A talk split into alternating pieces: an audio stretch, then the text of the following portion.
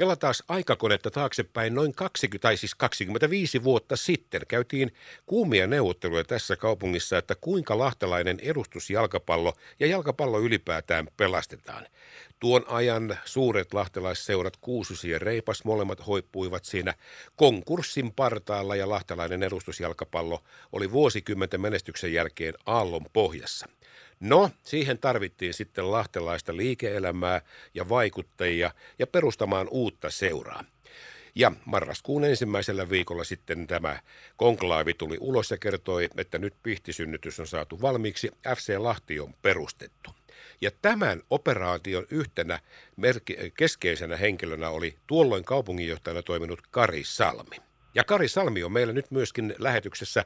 Hyvää huomenta ja tervetuloa lähetykseen, Kari. Kiitos, kiitos. Hyvää huomenta. Vieläkö muistat tuon päivän 25 vuotta sitten marraskuun ensimmäisen viikon, kun piditte tiedotustilaisuuden ja sanoitte, että FC Lahti on nähnyt päivänvalon? En nyt, ei, tästä on mennyt siis 25 vuotta on jo, siitä on mennyt aikaa, että siis semmoisia ihan täsmällisiä juttuja ei ole, mutta kun palauttaa sitä, niin kyllä mielikuvia syntyy siitä tilanteesta ja keskustelusta kyllä. Mutta silloin oli huoli suuri. Kuusisi oli tippunut pääsarjasta divisioonaan, Reipas oli divisioonassa ja kuten tiedetään, molemmat seurat olivat ekonomisesti todella huonossa hapessa. Mutta Kari Salmi, mikä oli tämä motivaatio sitten lähteä perustamaan? Sinä olit siinä ja sitten muutama muu siinä, muun muassa Olavi Vahter, silloinen Pohjolan johtaja, Erkki Puolakka ja muutama muu, jotka olivat vaikutusvaltaisia henkilöitä päättäneet, että kyllä lahtelainen jalkapallo perustetaan, mutta mikä oli tämä teidän motiivi? Se on hyvä kysymys. Siis äh, silloinhan jalkapallo oli, oli, tai ne perinteet ja jalkapallon status ja asema niin oli kyllä hyvä. Onhan se hyvä nytkin, mutta sanotaan, että onhan se tullut kiekkoa tilalle ja näin poispäin. Ja olihan kiekkoa silloinkin, mutta jalkapallon perin, perinne sille sen ikäluokan ihmisille, joita me, me siellä joukossa ei enää ole, niin oli todella vahva. Ja sitten siinä oli jo kisapuistossa ja sitten siirryttiin tuonne tuonne urheilukeskukseen katsomaan jalkapalloja, niin sen kisapuistossahan oli semmoinen kööri, joka nojasi siinä kat- puku, pukukoppi päätyy päädyssä Hiltunen, Teemu Hiltunen, Rantasen Baby ja Vahterin Olli ja Lingon Erkki ja monia monia muita, jotka siis joka pelissä olivat aina samassa paikassa ja samalla keskustelivat tietysti kaikenlaista jalkapalloon liittyvistä asioista. Ja sitten kun se todella meni huonoon jamaan, niin kyllä se porukka, joka siitä sitten halusi keskustella, niin löytyi aika, aika nopeastikin. Ja tuossa viittasit termiin pihtisynnytys, niin kyllähän se kyllä sen hankala, hankalaahan se oli. Siis olihan näillä kummallakin seuraavat kovat meritit ja kovat perinteet ja, ja se, oli myös joillekin henkilöille erittäin vaikea pyörittää eteenpäin. Mutta että kyllä mä sieltä aina, ja kaikki asiathan on niin kuin monen henkilön aikaansaannoksia ja tai monen asiankin summia, mutta että kyllähän semmoinen henkilö, joka siellä taustalla vaikutti vahvasti, niin oli muun muassa Teemu Hiltunen. Mutta Karisalmi ollaan nyt kuitenkin realista ja tiedetään se tilanne, vaikka niin kuin itse sanoit, kaksi erittäin perinteistä seuraa. Molemmilla oli vahvat omat leirit ja sitten tällainen fuusio, koska olihan totta vieköön, nyt täytyy muistaa, vuonna 1969 syntynyt kuusysi, niin sehän oli myöskin fuusioseura silloin, Upon pallo ja Reipas fuusioutui ja siitä syntyi kuusysi. Että sitten voi sanoa, että 25 vuotta myöhemmin tuli sitten toisenlainen fuusio ja tietyllä tavalla sitä fuusiota sitten vierastettiin, että ei voi tulla tällaista ikään kuin muoviseuraa, niin ei tämä ollut sinulle ja tälle, tälle ryhmälle, niin ei varmaan ollut ihan helpoin mahdollinen paikka sitten tarjota vaihtoehtona, että me pelastetaan tämä.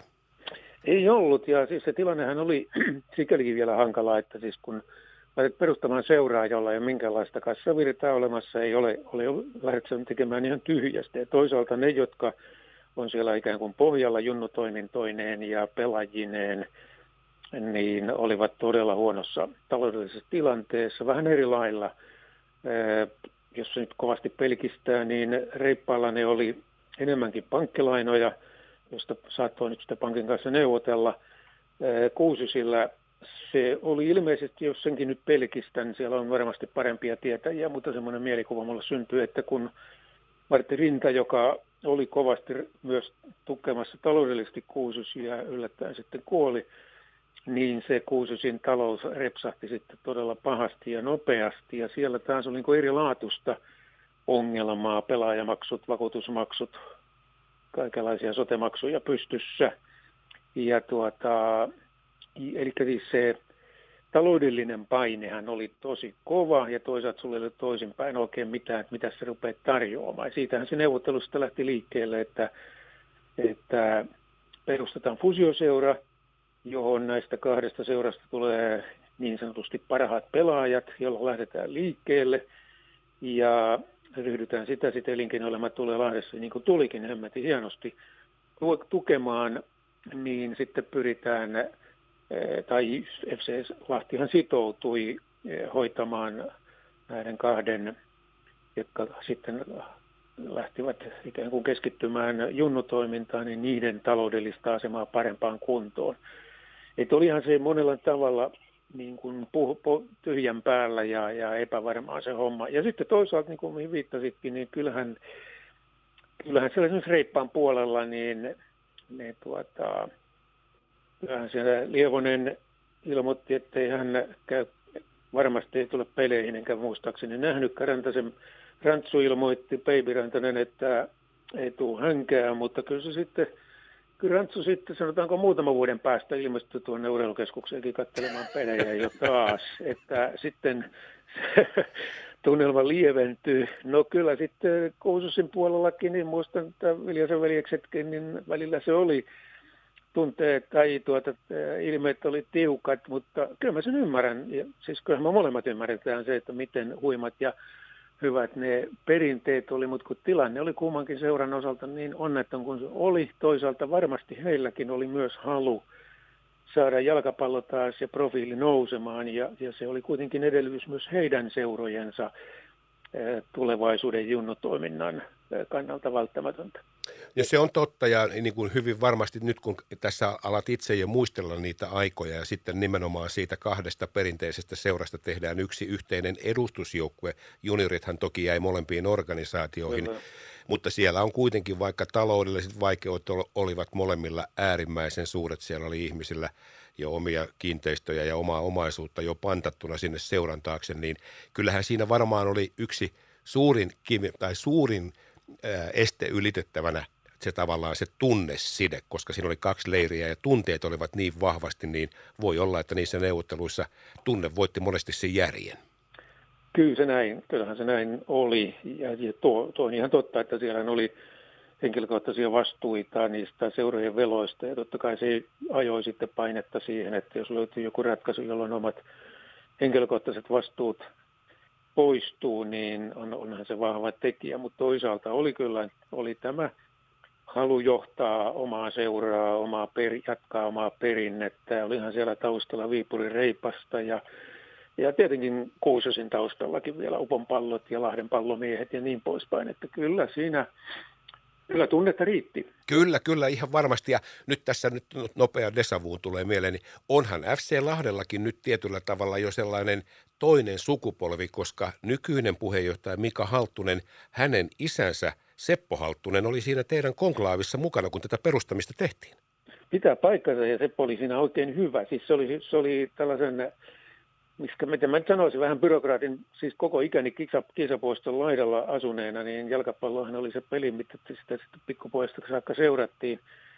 Kyllä, mutta tuota, olihan siis semmoisia, joilla oli kokemusta sitten erilaatuisista rahoitusjärjestelyistä ja, ja, ja tuota, kontakteja ja, ja näin poispäin, niin kyllähän se hallitushan oli hyvä siinä.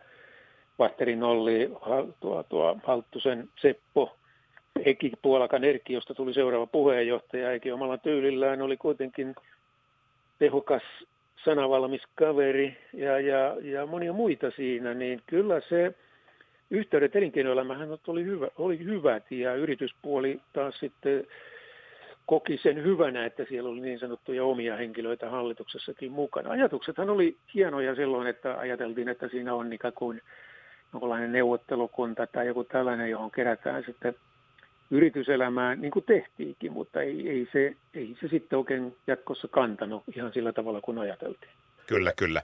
Tähän loppuun en pyydä Kari nyt sinua muistelemaan, koska tiedän, että te ette siinä kuitenkaan sillä tavalla operatiiviseen toimintaan osallistunut siinä vaiheessa, kun tämä synnytys oli sitten saatu jo homma käyntiin. Mutta kyllähän tässä on yksi sellainen asia, koska muistan itse henkilökohtaisesti sillä tavalla sotkeutuneeni tähän, tähän asiaan, että kuunneltiin myöskin kannattajia kun se päätettiin, että minkä värinen joukkue on FC Lahti. Satutko vielä muuten muistamaan, että miten tähän päädyttiin tähän tähän nykyiseen värimaailmaan? En ihan muista. Sehän oli joku Venetsian punainen, mikä oli sitten sen mustan jälkeen tuli se ja se, se väri. Joo. Se... se Pokko Lemminkäinen vai kuka se siinä silloin oli, joka sen nimitti Venetsian punaiseksi mutta en ihan tarkkaan muista. Taisi olla Pokko Lemminkäinen, joka sitten osallistuu siihen värimaailman suunnitteluun, mutta Harri Kamppani, joka siinä tuli sitten mukaan, muistan kun oli ensimmäinen Lahtikappi heti tammikuussa 80, anteeksi 97, niin siellähän joukkue esiintyi. Siinä vähän lienytettiin tätä tavallaan tätä tuskaa – koska siinä väri, väri, väriksi valittiin silloin musta ja valkoinen, reippaa musta ja kuusisin valkoinen, ja se oli musta-valkoinen se joukkue sen viikonlopun. Mutta Lahti Kapin yhteydessä tehtiin jättimäinen kysely, mikä voisi olla FC Lahden väritys. Ja silloin väki oli sitä mieltä, että musta-valkoinen – ja vieraspaita punainen, Lahden punainen, jonka Pekko, Pokko Lemminkäinen teki Venetsian punaiseksi. Tämä oli se lopputulema siitä. No näin se taisi olla. Olet, oike- olet oikeassa kyllä nyt kun kerrot sen. Joo, satun, sat... varmasti menee. Joo. joo, satun muistaa, kun satun sotkeutumaan siihen. Tämä on asia, ainoa asia, minkä muistan siitä jutusta, mutta si- niin se väritys päätyi, että se ei ollut sattumaa, että siinä oli tämmöinen liennytysvärit musta ja valkoinen ja sitten se tuli tämmöinen Lahden punainen ja siitä sitten syntyy tämä Venetsian tai Makentan punainen, mikä se nyt ikinä onkaan. Mutta Kari Salmi, oli kiva kuulla, se, ku, kuulla näitä sinun muistojasi ja nyt marraskuun alussahan siitä tulee 25 vuotta ja juhlaotteluhan on pelattu ja nyt sitten tässä vielä tämäkin kausi paketoidaan ensi sunnuntaina ja sitten sen jälkeen kohti uusia seikkailuja. Mutta kiitos sinulle tästä ja kiitos, kiitos. siitä, että olit mukana arvokkaiden ja hyvinkin ansioituneiden herrojen kanssa pelastamassa lahtalaista jalkapalloa 25 vuotta sitten. Ei mitään, kiitos itsellesi. Kiitos paljon ja ei muuta kuin terveyttä, Kari. Kiitos. Kiitos paljon. Kiitos, hei.